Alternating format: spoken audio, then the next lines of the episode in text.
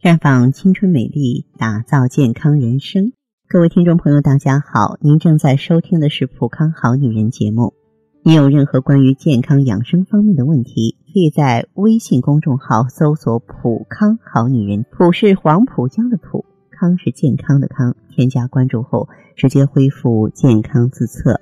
那么您呢，就可以对自己身体有一个综合的评判了。今天呢，我们就来和大家聊一聊呢，这个霉菌性阴道炎在调理康复过程当中的注意事项。说起霉菌性阴道炎，可能每个女性都不陌生，即便没有得过，也应该听过。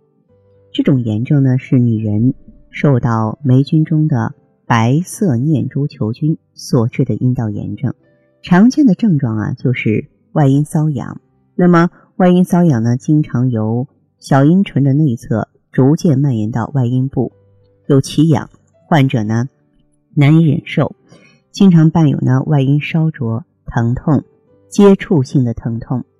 从白带方面看呢，增多啊白色豆渣样，同时也会形成一层白膜附着于啊这个局部黏膜。由于霉菌性阴道炎呢，容易引起继发性的泌尿感染，所以呢患者还会出现。尿频啊、尿急、尿痛的症状，一般呢，感染霉菌炎症的朋友啊，如果来普康选择天然葡萄柚种子的 GSE 啊，只要是坚持用，它在清洁霉菌、修复黏膜方面还是非常可靠的。但是呢，在调理恢复期间，也的的确确有许多应该注意的地方，比方说你在调理的时候要避免房事。嗯，否则呢，这一方积极调理，另外一方面满不在乎，就会造成呢交叉感染、迁延不愈、反复发作，甚至有一些朋友，我们主张夫妇两个人同时用药，因为男性呢感染了霉菌之后，他可能表现的症状不怎么突出啊，但是为了彻底期间的话呢，两个人应该同时调理。再就是要注意个人卫生了，需要勤换内裤。啊，用过的内裤、毛巾呢，需要用开水烫洗，并在阳光下晒干。包括念珠菌在内的各种霉菌感染呢，其实都是由于不好的卫生习惯引起的。特别是具有自身传染性的病菌，如果说你不注意个人卫生，那么就会交叉感染，危害严重。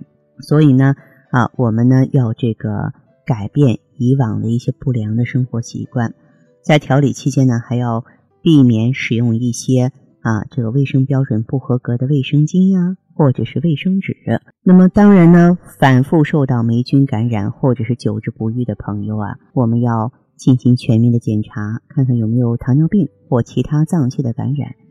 有一些这个霉菌感染反复难愈，就要进行综合性的调理了。就是光局部的调理解决不好了，怎么办呢？综合性调理，综合性调理有两个方向。一个的话呢，就是我们可以用艾依整体的清洁炎症，就是有可能你霉菌上行感染了，对吧？啊，我用艾依 GSE 把你这个身体其他部位的这个霉菌呢给你清理掉。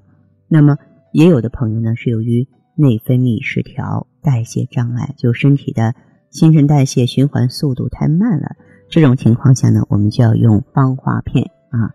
应该说呢，我们这个很多朋友啊。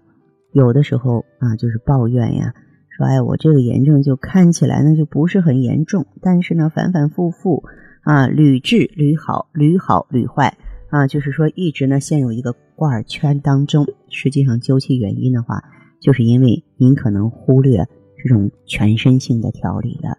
那你想不到的地方呢，来普康我们能够想得到，而且呢，针对于此呢，都有一些个体化、独立的。调理方案，如果说饱受妇科炎症的困扰，不管是霉菌感染呀，还是滴虫啊、细菌呀等等其他的类型，都可以来普康啊。